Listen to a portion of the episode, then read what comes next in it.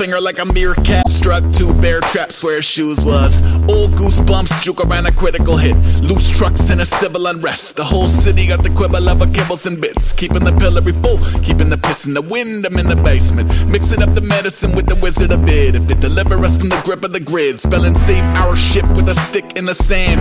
Pull a sock puppet up a six fingered hand. Everybody Wang Chung with a spiritually bankrupt. Drank blood from the same cup he dumped change from. Doc Strange Love, lazing in the Logs. Looking for some inkle in a wink and blink and nod. Instead it's Blinky, Inky, Pinky, and Clyde. I know the goal is split the chrysalis wide. I'm only in it to hide, come on. This news, clips in a shifty, crippled and misused. Pigs in pews, stick move. Face down, folk, recycle this fish food. All this news, this news. Metal in the water and men with split hooves. Homesick blues, win lose. Money over soup and stiff booze. All this news. One strawberry jelly. Dans un monde où la société pestacle n'a jamais été aussi abrutissante, où le binge-watching fait office de passe-temps, où les zombies n'ont même pas la décence de se nourrir de cerveau, une équipe d'historiennes et d'historiens a le courage de lever le nez de leurs archives pour vous divertir sérieusement. Histoire de passer le temps, vendredi 16h sur choc.ca.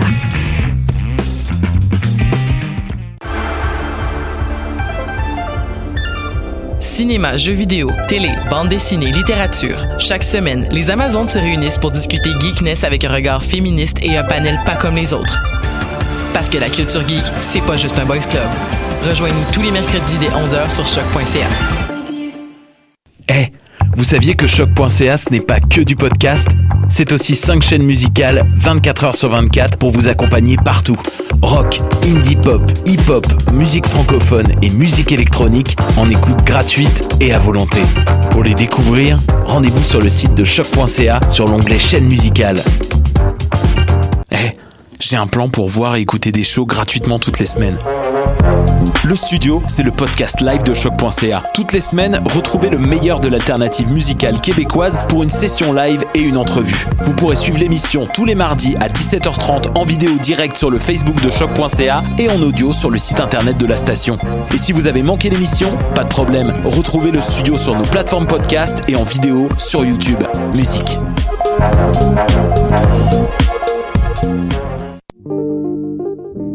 Pool Hip Hop, c'est ta référence en matière de hip hop sur les ondes de choc.ca.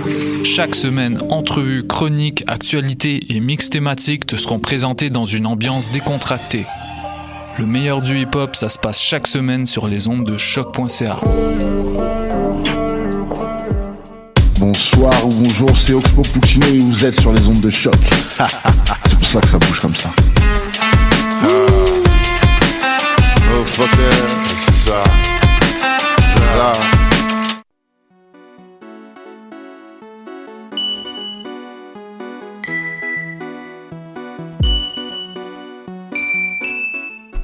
Sans dentelle, émission du 7 février 2019.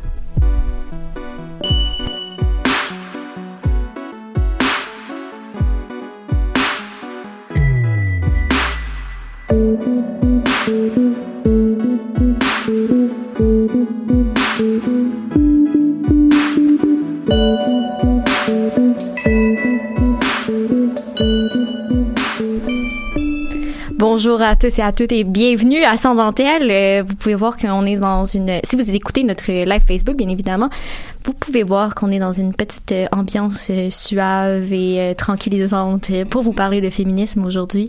Euh, on essaie de se détacher euh, de toutes nos frustrations liées au patriarcat. Je viens de nous inventer ça de même. Et euh, aussi, petit, euh, petit warning, aujourd'hui, Cassandre et moi, on est bien excités. Euh, Ok, oui. ah, je suis désolée. Euh, on va essayer de ne pas reproduire l'incident de Noël. Euh, on s'excuse d'avance si on fait des blagues euh, qui... Non, on fait toujours des blagues qui ont leur place. Je pense que oui. Euh, je pense qu'on est toujours correct dans nos blagues. Parfois, c'est juste un peu cringe. Légèrement. Mais c'est correct, on s'assume comme ça, je pense. C'est ce qui fait notre. Notre charme. Oui, merci Camille. Euh, oui, donc euh, aujourd'hui avec nous euh, Florence. Euh, salut Florence. Allô. Ça fait comme un petit bout hein, que t'es venue. Je sais. On s'est Euh, ennuyé. Hey, j'ai l'impression que c'est tout ce que je dis depuis un, un temps. On s'ennuie tout le temps de tout le monde. On s'ennuie vraiment des gens. je suis et touchée. je suis vraiment une personne qui a besoin de beaucoup d'affection dans la vie. Euh, mon enfance. Non, j'arrête ça ici, maintenant. Euh, et on va commencer déjà à en parler de choses plus sérieuses. Aujourd'hui, euh, Florence, tu viens nous parler d'une série euh, télé disponible sur Netflix depuis le 1er janvier. L'ordre des choses selon Marie Kondo ou euh, Tie-Dyeing Up with Mary Kondo. voilà. J'imagine que vous en avez déjà entendu parler de la série du livre qui est sorti avant. Euh, c'est ça, le livre euh, s'est vendu à 8 millions d'exemplaires Quand à même. travers le monde. Donc, c'est vraiment un phénomène, on pourrait dire mondial, euh, surtout en Occident. On, on va situer ça. Ça multiplie vraiment ses adeptes partout. Euh, même sur Instagram, je vois beaucoup d'influenceurs, influenceuses qui font la méthode Marie Kondo, euh, KonMari, qu'on appelle la méthode KonMari, pour euh, ranger leur maison. Donc, on pourrait la qualifier un peu de gourou du rangement domestique et même de vie parce que elle veut vraiment changer la vie des gens. Donc, je vais parler plus de la série sur Netflix. Donc, euh, dans chaque épisode, on rentre dans la maison de famille ou de couple avec Marie Kondo et on assiste euh, à une métamorphose par la méthode KonMari. Donc, les personnes doivent se demander si chaque objet spark joy, donc donne de la joie. Euh, si oui, on le garde. Sinon, euh, on le jette ou on le donne. C'est un peu euh, flou. Je sais pas trop. Euh, désolée, j'ai pas lu le livre, donc euh, j'ai juste regardé un peu la série. Euh, et ensuite, euh, elle nous invite à bien ranger les choses qu'on garde. Euh, donc c'est ça. Donc la télé-réalité de Marie Kondo montre le rangement comme la clé à une vie meilleure, mais occulte du même fait vraiment la situation des personnes. OK. Euh, personnellement, j'ai pas vu l'é- l'émission, fait que je suis vraiment comme en terrain euh, inconnu. Fait que si je comprends bien, est-ce qu'on essaie de donner une vie meilleure à ces gens-là? C'est ça, comme c'est vraiment ça le but, mais ça c'est ça ça occulte des choses donc c'est comme si dans chaque épisode c'est pas vraiment le rangement de la maison ou le nombre d'objets qui est problématique mais c'est autre chose euh, premièrement c'est un peu la chose, c'est un peu la société patriarcale, Ah, où il y a Dieu. encore des enjeux de classe sociale. C'est un peu ça. Donc, dans la plupart des épisodes, on montre euh, des couples hétérosexuels où il y a nettement un déséquilibre entre la répartition des tâches ménagères. Donc, euh, la femme est souvent aussi présentée comme la gérante de la maison. Euh, L'exemple dans le premier épi- épisode, bon, c'est une famille, la femme est à la maison, est au foyer, Euh, elle travaille un peu mais pas beaucoup. C'est l'homme qui travaille euh, Mhm. beaucoup beaucoup d'heures, donc c'est elle qui fait toutes les tâches ménagères et il la blâme parce qu'elle est pas capable de ranger bien la maison. Donc là, ils font appel à Marie Kondo. Euh, donc on Merci, chère Marie Kondo, de ça. venir m'expliquer comment si- être une bonne femme ménagère. C'est comme si on pointe pas la bonne chose dans l'émission. C'est, on dirait que c'est presque toujours ça. Puis aussi, le rangement, selon la méthode KonMari, est aussi genré. Donc, euh, encore dans le premier épisode, bon, l'homme va s'occuper du garage. Mais la femme, elle, elle va s'occuper de la cuisine. Et, en plus, la série, elle s'adresse aux femmes. Donc, c'est un peu comme un cercle dont on peut pas comme s'en sortir euh, comme euh. femme. euh, on doit ranger la maison. Si vous vous demandiez encore c'est quoi euh, la charge mentale, écoutez Marie Kondo. Oui, ça montre écouté- bien. Ben oui, j'ai écouté Ça, le premier ouais. épisode, ben les trois premiers en Mhm. fait. J'ai replié mon linge après. Puis euh, non mais c'est vraiment, euh, c'est moi j'étais vraiment triggered là, parce que Ouais. c'est c'est mot pour mot la charge mentale, la charge mentale. C'est comme On le voit vraiment bien. Ouais. J'aime ça que ça soit complètement inconscient aussi. Oui. Que ça soit, voici la charge mentale que je présente de façon complètement inconsciente, tu sais.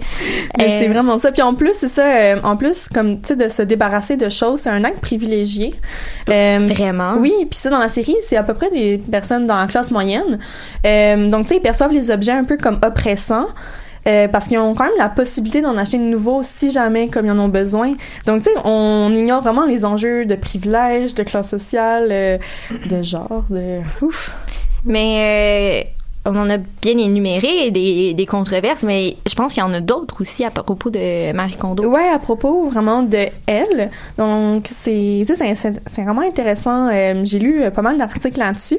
Euh, premièrement, c'est une femme japonaise euh, qui est le sujet principal de l'émission produite aux États-Unis. Donc, pour ça, c'est quand même un bon début, je trouve. D'avoir la diversité. Ouais, d'avoir la diversité. Euh, Mais euh, pour les Occidentaux qui consomment l'émission, qui ont acheté le livre, Marie Kondo elle rentre un peu dans une figure imaginée par les Blancs comme une sage asiatique qui vient livrer son message mystique pour nous sauver de la société capitaliste. Oh my god. C'est un peu, c'est vraiment un peu Parce ça. que, tu sais, le capitalisme n'existe pas en Asie de l'Est. Mais non, c'est ça. Puis c'est c'est comme une sage un peu. Euh, c'est un peu comme la méditation, exemple, ou le yoga, tu sais, qu'on on va consommer comme la spiritu- spiritualité qui vient de l'Asie pour la mettre un peu à notre goût. C'est très américanisé. Euh, donc c'est ça. Donc aussi avec la publication de son livre et sa série, il y a certains qui se sont indignés de sa méthode, surtout à propos des livres. Euh, par rapport à dit comme exemple pour les pour les livres, pour le rangement des livres, on ne peut en garder que 30. 30. Donc euh, il y a beaucoup de personnes qui sont indignées, puis on peut voir vraiment que comme exemple la figure un peu d'une femme euh, autre, un peu autre qu'américaine blanche, c'est soit comme elle va nous aider pour livrer un message ou soit euh, comme c'est comme une- un traître comme faut pas l'écouter. Donc c'est un peu on dirait qu'il y avait comme deux un peu préjugés je sais pas comment dire Des mais stigmas qui des sont stigmas associés ouais à elle Puis, euh, finalement, est-ce qu'on devrait écouter la série? Euh, ben, la série a fait quand même un effort pour montrer des comme des ménages diversifiés. Donc, il y a des familles avec des parents euh, hétérosexuels, mais caucasiens, afro-américains. Il y a un couple gay, un couple lesbien, une femme seule.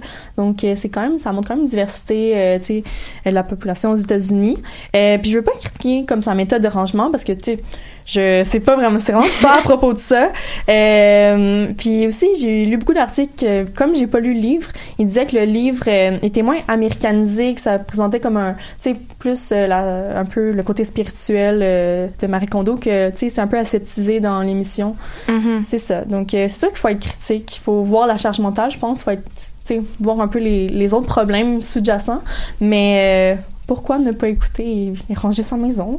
Homme ou femme ou n'importe qui Peu importe où vous vous trouvez dans le spectre du genre. C'est ça. Euh, ben oui, je pense qu'effectivement, en tant qu'on est conscient de ce qui, ce qu'il y a de problématique derrière le tout, ça. euh, je peux pas parler au niveau de euh, des stéréotypes par rapport à son origine japonaise, mais en tant que femme, je peux parler Oui. par rapport à la charge mentale. Fait que Oui, je pense qu'en autant qu'on soit au courant qu'il y ait de la charge mentale derrière tout ça, Ouais. euh, Ça pourquoi peut ne nous faire questionner sur notre propre situation. Exactement. bon. Ouais. Exactement. Ben un gros merci Florence. Ça fait Euh, plaisir. On s'en va maintenant en musique avec la chanson Hong Kong to Amsterdam de Sneaks.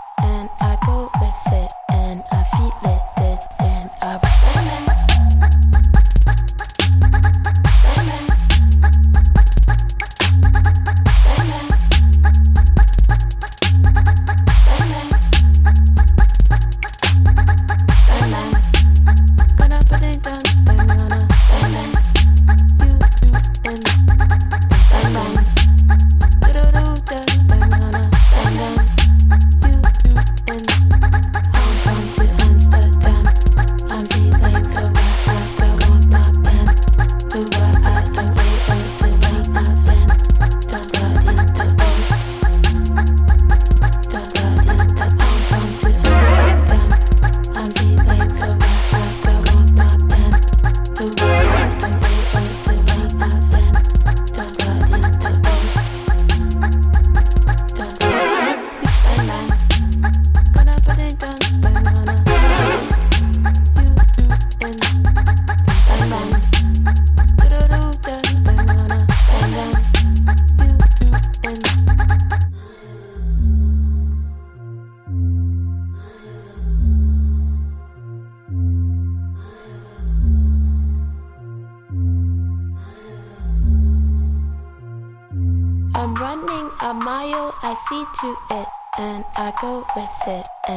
feet lifted and I'm running a mile. I see to it and I go with it and I feel lifted and I'm running a mile. I see to it and I go with it and I feel lifted and I'm running a mile. I see to it.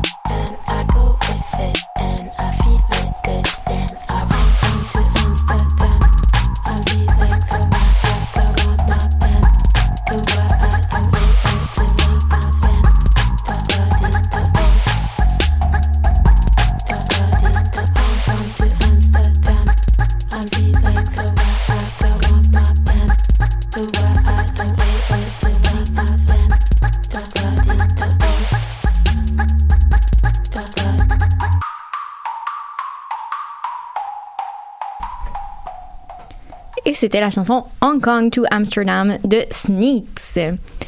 Et euh, maintenant, en 2018, on soulignait les 20 ans du décès de Pauline Julien, actrice, chanteuse, autrice, compositrice euh, et euh, j'en passe ou j'en passe pas, qui a fortement marqué le Québec tant que tant par son engagement politique et féministe que par son héritage musical.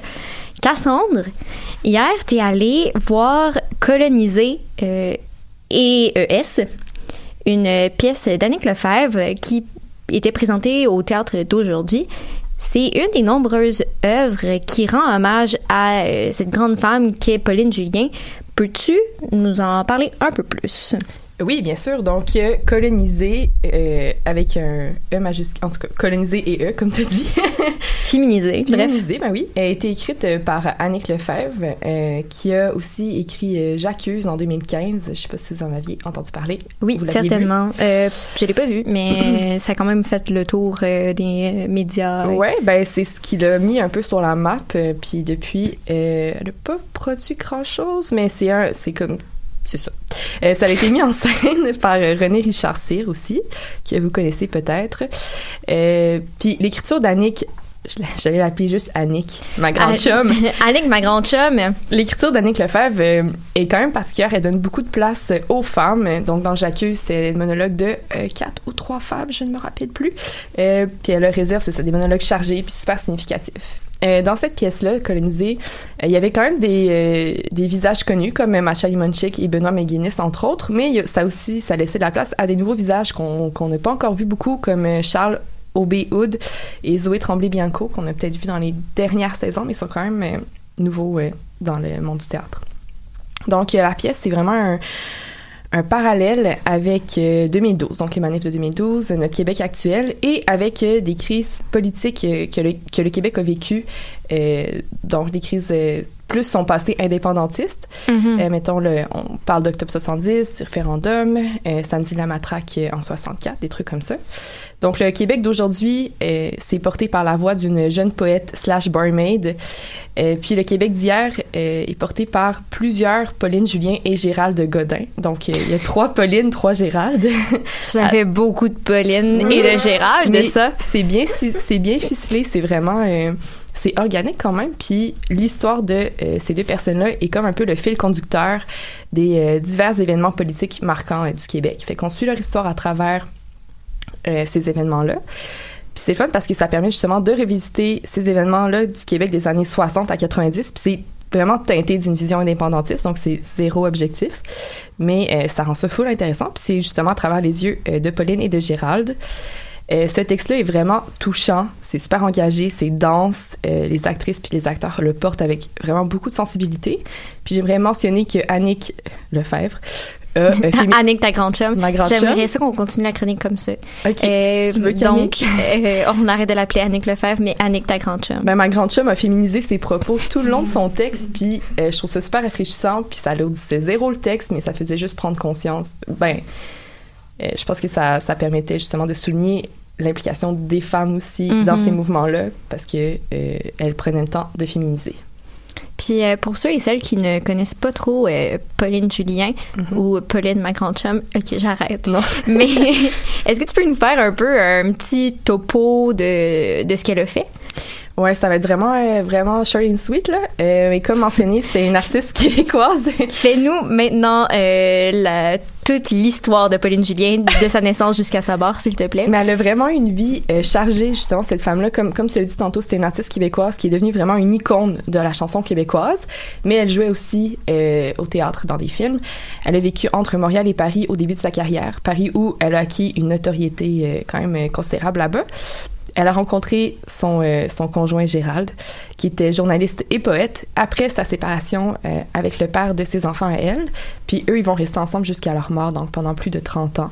Elle a été super impliquée dans le mouvement indépendantiste euh, au Québec, puis elle a porté ses valeurs fièrement euh, à travers les années. Puis elle a fait sa marque justement par des gestes politiques forts. Par exemple, euh, elle a refusé de chanter à une cérémonie en l'honneur de la reine Elisabeth II en 1964, puis ça, ça l'a fait la une partout.